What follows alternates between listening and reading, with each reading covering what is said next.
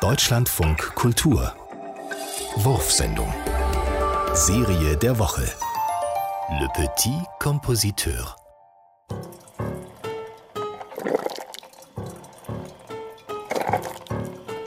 Der Filterkaffee kommt wieder, diese schrecklich deutsche Plörre ist auf einmal wieder hip.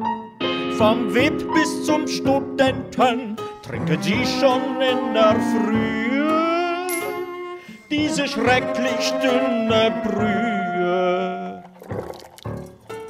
Wenn der Hipster-Kellner spricht, Espresso haben wir nicht. dann fühlt sich das für sie so an, als wären sie ganz, ganz, ganz vorne dran.